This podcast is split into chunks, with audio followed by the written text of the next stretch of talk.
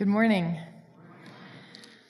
This morning, I want to look at three uh, letters as we go through the um, scripture today, and I want to intercept some mail, which I think is a federal offense, but this is all hypothetical, so we're going to be okay with that. So, the first one, I want you to watch this video, and it's a letter written to uh, a baby that is here for the very first day ever.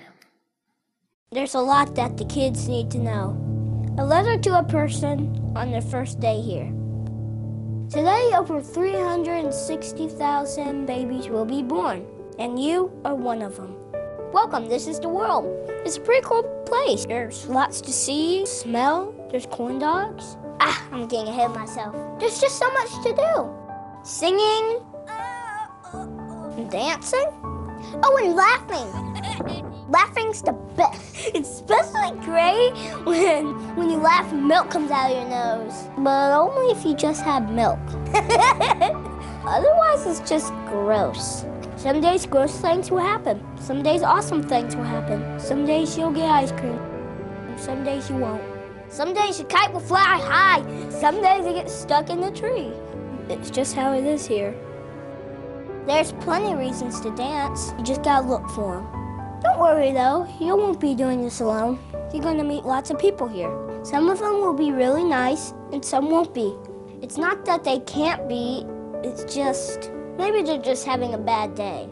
Being a person is hard sometimes. You should give people high fives just for getting out of bed. Oh, high fives! I forgot to explain that. How do I explain this? Um, it's kind of high fives are like hitting someone who is your friend. Uh, that's really bad. Just treat everybody like it's their birthday, even if they don't deserve it. Because we all mess up sometimes. The biggest mess up, not forgiving each other's mess ups. Maybe you'll be a teacher. Maybe you'll be president. Maybe you'll cure every disease ever. You might even see the Grand Canyon, swim in the ocean. Oh, this is so, so much. Uh, it's a lot. Um, try this. Take a breath. That amazing? It's called breathing. You're gonna do it a lot, but nobody knows exactly how much. So enjoy it. Pay attention. Take brain pictures. Because amazing things will happen every day. You're gonna do so much, but it's not about what you do. It's about who you are. And you, you're awesome. You're made that way. You're made from love, to be love, to spread love. Love is always louder, no matter what. Even if hate has a bullhorn, love is louder. So let your life be loud. Let's shout to the world. Things can be better. It's okay about all the mess ups. Corn dogs rule. Sorry, I'm just keep bringing that up. I don't think I told you this yet. We're really glad you're here. We don't say that enough to each other here because, well, life gets busy. You're gonna be important and you're gonna do a lot and you're gonna smell great, but don't get too busy. Remember to let everybody know you're glad they're here. You don't have to remember all this right now. You're gonna need a pep talk sometimes, and that's okay. For now, remember this you're awake, you're awesome, live like it.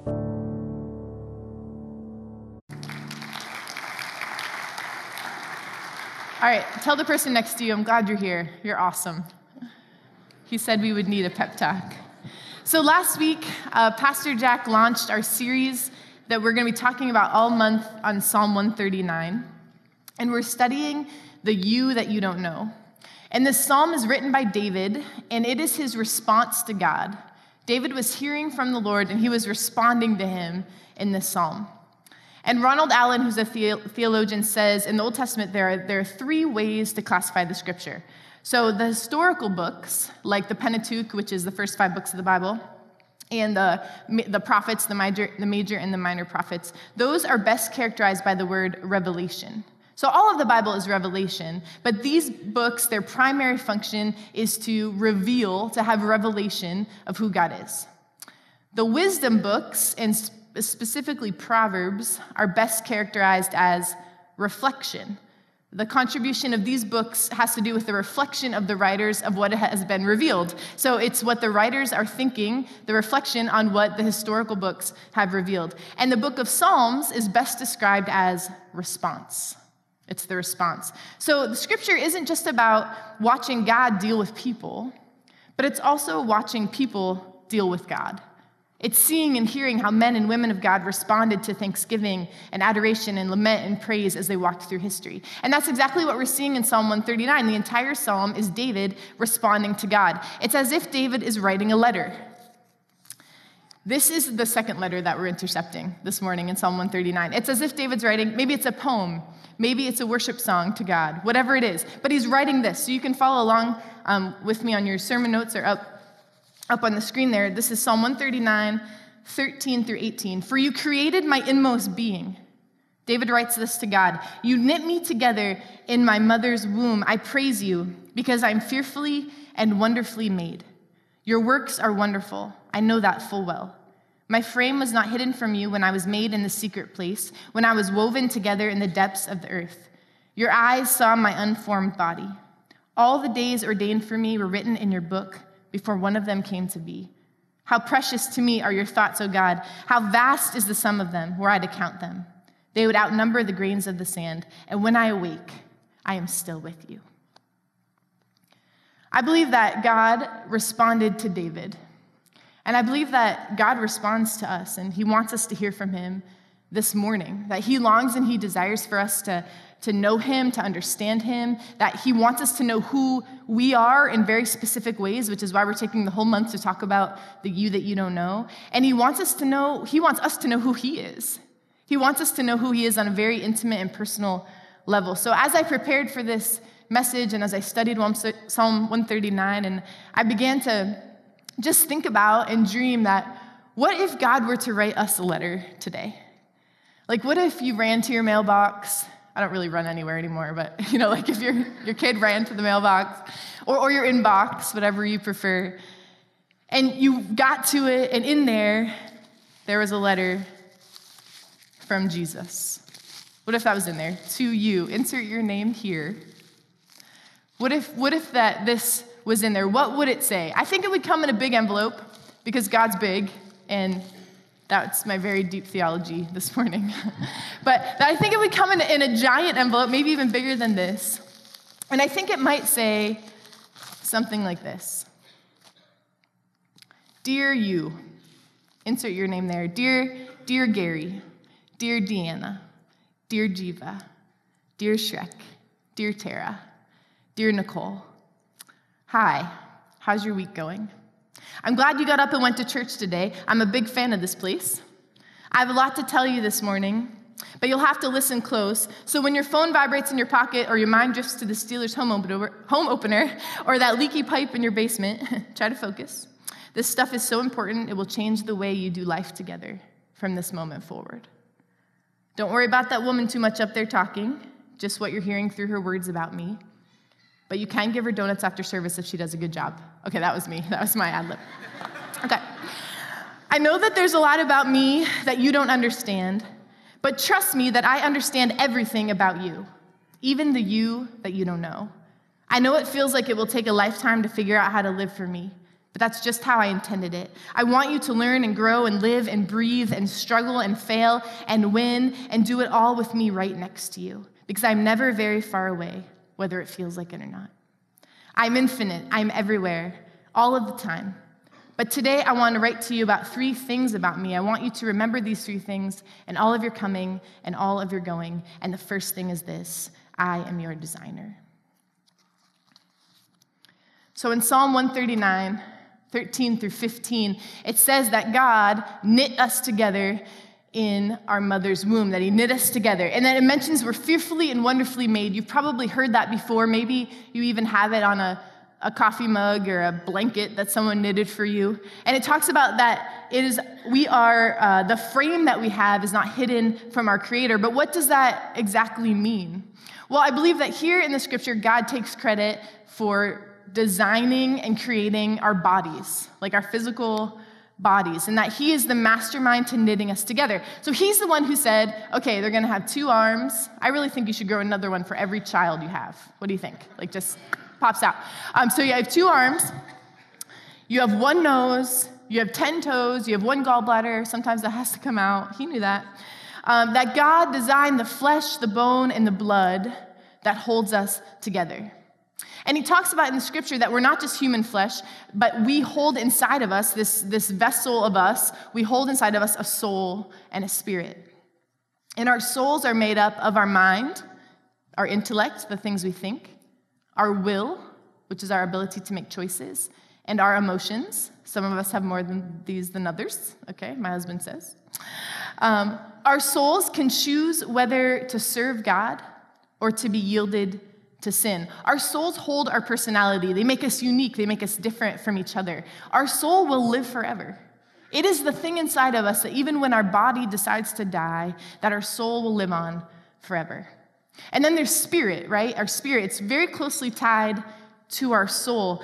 it, it is the concoction of intuition and conscience and the ability to be in communion with our designer, with our God. And so Romans 8:10 says this, if Christ is in you, then even though your body is subject to death, your spirit gives life because of righteousness. So your spirit becomes alive. Your spirit awakens when Jesus enters it. So it's the part of you that most directly worships and prays to God. All of your communication with the supernatural comes from the spirit within you. Your body may reflect that communication with God, but it's your spirit that is having that communion with God. Out of all the creatures that God made, and He made everything, just one is made in the image of God. Just one. And that's humanity.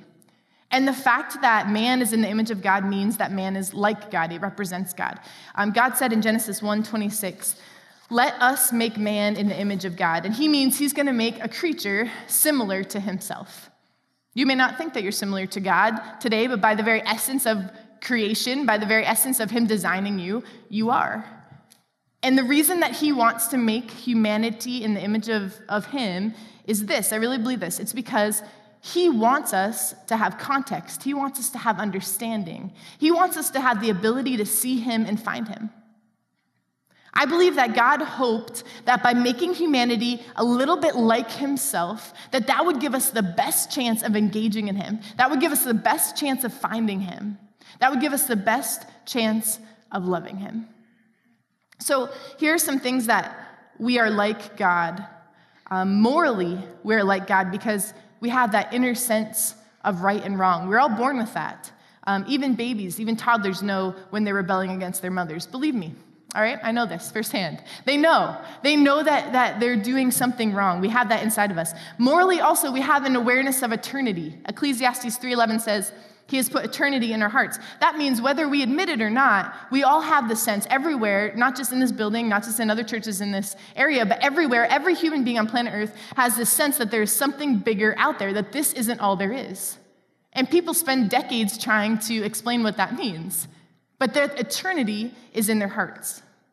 We are like God mentally. Mentally, we are like God because we can reason, we can think logically, we can learn, we can communicate with each other. We can create languages.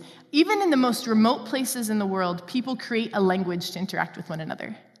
We are, we are creative like God. We, ha- we create art and literature and music and all of those things because God is creative, so we are like Him. Spiritually, we are like God because we are immortal. We will spend eternity somewhere. Heaven or hell, based on our decision to receive Christ and make him a, our personal savior in our life, we will exist forever once we were created. And spiritually, we can interact with the spiritual realm. We can pray and praise and hear and sense God. So we are like God in that way. Even relationally, we are like God because we find depth and meaning in community. We are made to rule over all of creation until Christ returns. And the scripture says that we will even judge the angels. And even physically, we are like God. Now, don't post your pictures from the gym, but we have eyes that can see, and God can see. We have mouths that speak because God can speak. We have hands and we have feet to do God's work. Our bodies have been created as suitable instruments to live on this planet, conveniently modifying themselves to 98.6 degrees in every single dog day of winter. that eerie will come. Shh, I didn't say it. So, why? Why did our designer create us to be like him? What is his purpose? Why is he making it so we are like him and we can know him? What is our purpose to even exist on the planet? Well, I think the answer is found in Ephesians 1 11 through 12. It says this God created us for his glory. God created us for his glory. He created us to bring glory to him. Tell that to the person next to you. He created us to bring glory to him. This is a big point glory to him. It's not complicated, it's a simple truth of the scripture. Every way he made us, every detail of humanity is all centered around bringing glory to God. Now, some might argue that it's kind of selfish or um, self centered for God to seek glory for himself in creating man. Like, why did he create billions and billions of people just to bring glory to him because as humans we understand that we're not supposed to seek glory for ourselves we're supposed to you know be humble and, and, and deflect that glory. But the major difference is this. When god takes glory for himself from who is he robbing glory from? Is there anyone who deserves more glory than he does? He's the designer. He created all things, He designed all things, He made all things. He deserves the glory and He is worthy of it, and He's the only one worthy of it. So man is always robbing glory from God when we are taking credit from the Creator. So God says, so God writes in this letter, I'm your designer. This is where we left off. He says, My intention of designing each of you is to bring me glory. In John 10, my word says to live life abundantly.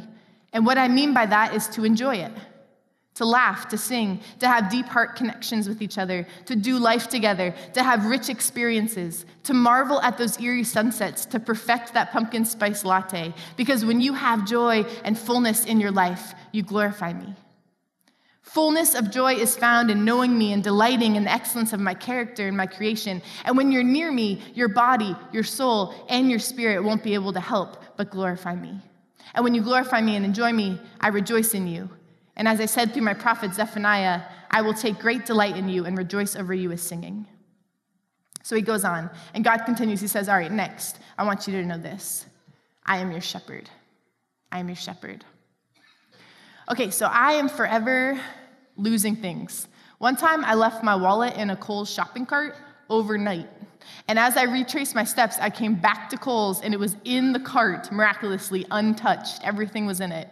Glory to Jesus. that actually happened. Um, I lost my wedding band once for four years. um, Cecily found it in the bottom of the hairbrush drawer about a year ago. I can't make this stuff up, guys. I'm serious. This happens to me all the time. Joel got lost once for a minute. I couldn't even think of any stories of him getting lost because he never does anything.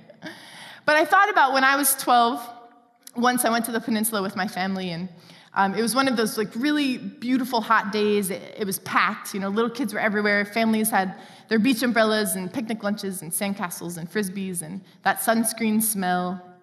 And I remember really vividly sitting on the beach that day as a fifth grader and the lifeguards um, blowing their whistles, calling everyone out of the water. And then the lifeguard organized a chain of adults that um, grabbed each other's arms and they uh, waded into the water inch by inch, as far out of the shore as they could because a child had gone missing. And the fear was that maybe the, the little boy was caught under the water, that the chain of adults walked inch by inch because they just were hoping to find him. And they kept yelling out to each other, you know, nothing over here, nothing over here. And they just walked inch by inch. And I, I remember um, sitting on the blanket um, holding my two little brothers tight and just thanking God silently that it wasn't them, but then feeling guilty that I had that thought. And they, they didn't find the little boy that day. I wish I, wish I had a good ending to that story. I never really heard if, if he was in there or if he had wandered off or what actually happened. But I remember really vividly that after that moment, that the beach changed that a lot of people went home. Uh, the people who did stay weren't throwing footballs anymore, they were just sitting down. People came onto the beach after that and they could sense that something was weird because someone was lost. And I, I didn't have this thought as a 12 year old, but I have had it many times since I've thought about it that day. Is that how many men and women and grandmas and grandpas and daughters and sons were lost on that beach that day and didn't even know it? How many felt that deep lostness and wished a chain of people would go searching for what made them feel so empty? How many of them knew that they needed a rescue team desperately, like the one that that little boy, uh, that, that formed for that little boy, but they, they just wanted someone to come rescue them, someone to come help them figure out what has made them so lost? And how many of them and, and how many of us this morning need to hear this response from David to God in Psalm 139, verse 16, when David says, All of my days are ordained for me, written in your book, even before one of them came to be. Jesus says, I'm your shepherd. You don't have to be lost anymore because all your days are ordained. All of them are written down. In Luke 15, Jesus tells this parable about lost sheep, and he's just saying over and over, All of your days are ordained. I know all of them. Even if you feel lost right now, you aren't because I am your shepherd. So he tells this parable about a lost sheep. You've probably heard it before. And he says this Suppose one of you has 100 sheep and loses one of them. Doesn't he leave the 99 in the open country and go after the lost sheep until he finds it? And when he finds it, he joyfully puts it on his shoulders and goes home. And then he calls his friends and neighbors together and he says, Rejoice with me, I have found my lost sheep. So, in that culture, 100 sheep was actually pretty, uh, a lot, a lot of prosperity there. If you had 100, most shepherds had just a few, but 100 really signified a lot of sheep. And, and you have to ask yourself this question what kind of shepherd would leave 99 for the one who has gone astray. Would that be logical? This is what my husband says to me. Is that rational, Nicole? Is that logical? Would that be good business? Why not just cut your losses and, and just go on caring for the rest? I mean, you have 99 left. That one sheep is probably the dumb one anyway, leaving their wallet in Kohl's shopping carts. You know what I mean? Why is one? Like, why is one so important? And, and I'm sure that the Pharisees asked God that question, Jesus that question in that moment. And I think the answer is this our shepherd has a soft spot for the lost. Our shepherd has a soft spot for the lost because on and on in the scripture, he talks about different things that are lost. He talks about sheep that are lost, that communicates that God cares so much for us that he is active in seeking and rescuing and searching out lost people and lost sheep with a deep, deep love. It was interesting in this passage, um, the Pharisees thought to themselves, well, this doesn't apply to me. I'm zoning out because I'm not lost. I know right where I am right now. I know everything there needs to know. And maybe this morning you may have, you may have kind of thought that too. You may have just decided, okay, I'm not lost. This part isn't about me. But the Pharisees had difficulty identifying with the lost sheep in this parable, and they never thought of themselves as that.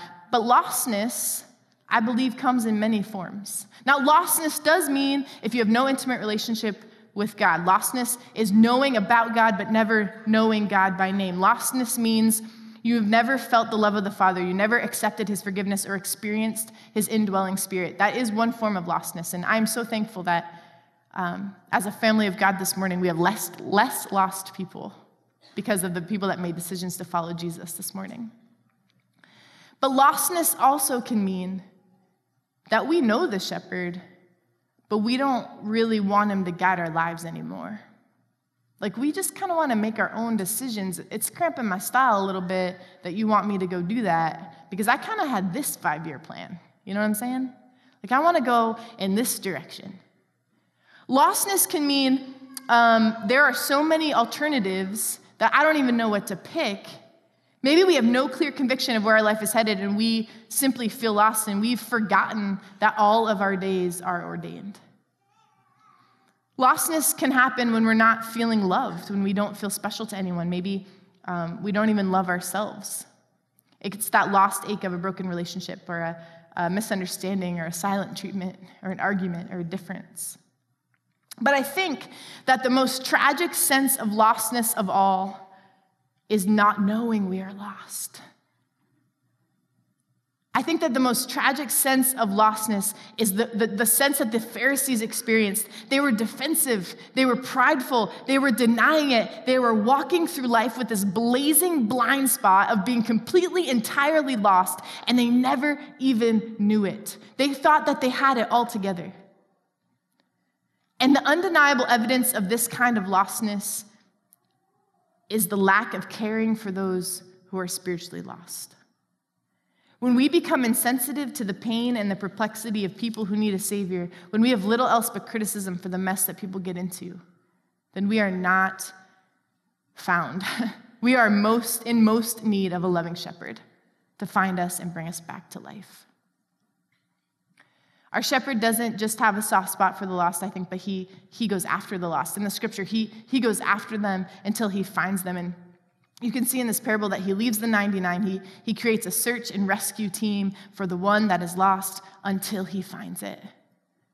He's the one leading, he's the lifeguard on the beach. Let's just chain up until we find the someone that is lost. We'll do everything that it takes. In fact, in Luke 15, the shepherd finds a lost sheep and then he tenderly anoints his cuts and bruises. He doesn't scold him or be like, come on. He, he, he tenderly anoints his cuts and bruises and then he hoists them upon his shoulders and the sheep relaxes on the strong muscles of the shepherd's back. And then he cries out from a distance, which usually means you're excited about something corn dogs, you know, like you're yelling it out. From a distance, he says, Rejoice with me, rejoice with me, for I have found my sheep which was lost. And this is a picture of God Himself carrying you and carrying me home. And because God has a soft spot for the lost and He goes after the lost, I know without a shadow of a doubt, so should we. So should we. If you have been following Christ for a long time and, and you have lost maybe the excitement of being a Christian, maybe it feels like old news to you, or you feel like you're just going through the motions, I want, I want you to hear me say this this morning that joy is the outward expression of the inner experience of grace. That joy is the outward expression of the inner experience of grace. So maybe you have forgotten what it was like to be lost. Maybe you forgot uh, what it's like to be carried home on the shoulders of your shepherd. And, and the way that you can begin to remember how that feels is by joining the search committee, is by joining the rescue team for the other sheep. So, so God writes to us in his letter. This is what he says He says, I'm your shepherd. Listen close. He says, I'm your shepherd. I will do whatever it takes. I will go after you until I find you. Somebody needs to hear that this morning, I really believe. I have a soft spot for the lost. I am consistently thinking about the one who is lost and scared and alone, and I will not give up on you. I have never given up on you. All your days were ordained before one of them came to be, and I will not give up on the ones you love that are lost. And if you want to know me more, if you want to be with me, then care for the lost. That's where you'll find me. Do life together with the lost. And when you spend time with lost sheep, that's where I'm going to be. I'll be searching and trying to rescue them, so come along with me. All right, so lastly, God writes this I'm your father. I'm your father. So, when we realize that God didn't create us because he needed us or he wanted him to work he wanted us to work for him or take care of the earth or produce important things, that this indicates that we are just important to God. That's it. We're just important to him. There's no like strings attached, there's nothing extra about that. We are just important to God because He is our Father. He is not just our master. So in Psalm 139, 17 through 18, David says this God thinks about us all the time. so much so that the thoughts He has about us outnumber the grains of sand on the seashore. In the scripture, I believe that that's where we see the heart of a father, not a master the master's trying to shoo people out of his mind that he works for, right? Don't raise your hand, but if you're a boss, right? You go home on the weekend, you don't want to think about those people. They're driving you crazy. But a father, a father thinks about their kids all the time. Romans 8:15 says the spirit you received does not make you slaves so that you live in fear again. Rather the spirit you received brought about your adoption to sonship, and by him we cry, Abba, Father. The scripture is telling us that the Holy Spirit doesn't make you a slave, he makes you a son. And that Jesus isn't interested in your behavior, your checklist of your good deeds, like Pastor talked about. He isn't keeping a chart of how great you've been this week or, or, or how bad you've been or the good or the bad. He's just thinking about you all the time. He's just thinking about you all the time and how much he loves you and how much he wants to rescue you from your lostness and how much he wants to guide you and how, and how happy he is with the way that he designed you. Abba Father is interested in one thing and one thing only no hidden motives, no silent agendas, no trick questions. All Abba Father wants is your heart. Every day. That's all he wants. And he wants a relationship with you like a father has with a child, and he's after your heart. God doesn't just want to be your boss. He wants to be your boss, but he doesn't just want to be your boss. If you're an employee and you perform well and you do good things, your boss likes you, maybe you get a promotion, maybe you get a raise. But if you're bad, if you're a bad employee, your boss won't reward you. He probably won't give you the time you request off or bring in a birthday cake for you, just everybody else in the office, right? But God God wants to be your father. And whether a kid is good or bad, they still have a father. Whether a kid is good or bad, they still have a father. Nothing changes the lineage of the child based on their behavior. Nothing. God is your father before you ever obey him or before you ever disobey him. And I believe that God's love transforms a slave into a child. That the slave has a master, but a child has a father.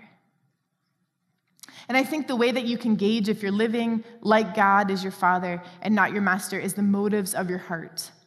Is the motives of your heart. So, so here's the, difference between sons and slaves is this the slave is driven by duty. I got to do these things, I got to do these things, I got to do these things. The son is driven by devotion. The slave is driven by duty, the son is driven by devotion. John 14, 15 says, If you love me, if you love me, you will obey what I command. So if you think God is your master, you're going to do things out of fear or pride. So, so here's okay, so here's an example. So fear motivates like this. I don't steal because God will get me. And he won't give me the things that I want. So I better not steal. Here's pride. Pride motivates like this I don't steal because I'm a good person and I'm better than the people who steal. Right? That was like my gangster move. Okay. But when you're a son, your motivation is this I don't steal because I love God so much I don't want to break his heart. The slave is driven by duty, but the son is driven by devotion. And when you're a son, you never try to leverage yourself with God. You never say, Well, God, I did these six things, so I'm going to get this, or I did all this for you. Why aren't you awarding me this? You do things that please God and serve others because you love Him. And you don't do things that the Father doesn't want you to do because you love Him. Not because the church makes the rule or the pastor says you shouldn't, or if you're in leadership, you shouldn't do this, or if you're this or that. It's nothing to do with that. It's because he's your father and you want to love the things he loves. And you want to not love the things he doesn't love. And the things that break his heart, you want to break your heart. And, and you want to go alongside him and, and go on that search and rescue mission with him. The Spirit does not enslave us, he does not compel or force us to do God's will as slaves of God. Rather, he appeals to us to submit voluntarily as sons who are adopted. Okay, so before I le- read the last part from the letter, um, the worship team is going to come up again. And I believe that God would add this to his letter. Would you stand up just for this last part of the letter? I believe that God would add this to his letter. God says, I am, I am your father. He says, I know full well that intimacy and control can't live in the same place that intimacy and control cannot coexist in relationships. So that is why I designed you. That is why I chose to design you, to give your souls free will. Because I could have made robots or people without choices, but I know that control and intimacy cannot live in the same place. So I'm going to let go of my control so that there can be closeness. I want you to be my son, not my slave. I want intimacy so much more than I want control. I want intimacy so much more than I want control. I think about you all the time, and I want to be your father. I am your designer. I am your shepherd. I am your father, and I am so much more than all of that. You do have a destiny because I designed you with a purpose. I go after you and I'll find you like a shepherd. I will lead you as your shepherd, and you have a destiny because I am your father and you are my child. And I believe this morning God would say, I love you. Linda, I love you.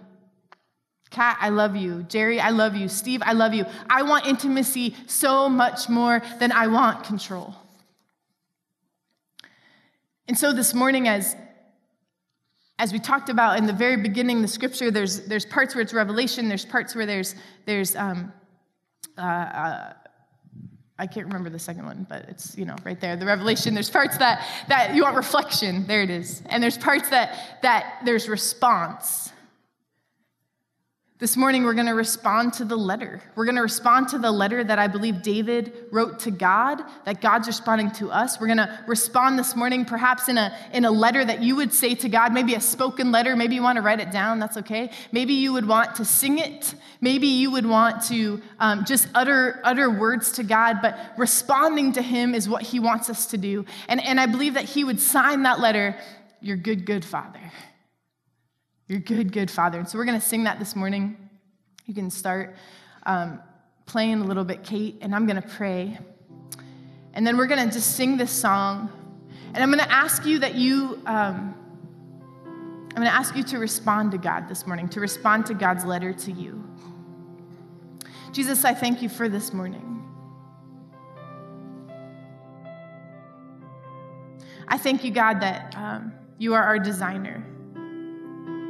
I thank you, God, that before you ever knew us, you knit, before we ever knew you, you knit us together in our mother's womb, God, that our frame was not hidden from you, that you knew all that was to come to be. I thank you, God, that you're our shepherd, that all of our days are ordained in your book, that you have sent a search and rescue team out for each of us, and you're not going to stop until you find us. And God, that you so desperately want us to join in with that because that's where we'll find you closest and deepest. And God, I thank you that you are our Father and all you want is for us to be your children. God, you want our heart because when we give you our heart, you can change it. You can change all our motives. You can change the things in it that are broken. You can heal it and fix it. God, I thank you that you want intimacy so much more than control. And so, God, this morning, we respond to you. God, we respond to you in whatever way that, that, that, that you are asking us to. God I, God, I pray that if you're asking us to respond with our body, that we would physically move our body to the front of the, of the altar, God, or physically move our body to our knees, or physically move our body to, to raise our hands. God, if you're asking us to respond with our spirit, as well as our body, God, that we would communicate with you, that we would pray and praise, that we would open our mouths, God, that we would look around and see what you see. God, I thank you that you so much want a relationship with us, that you will do anything. You will create all of creation to, to praise you so that we get it. And God, I pray this morning that we get it.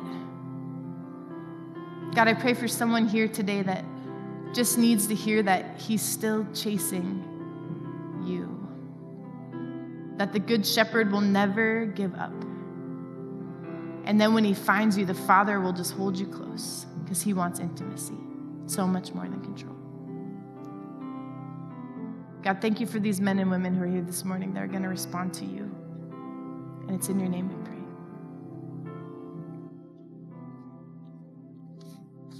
And I've heard a thousand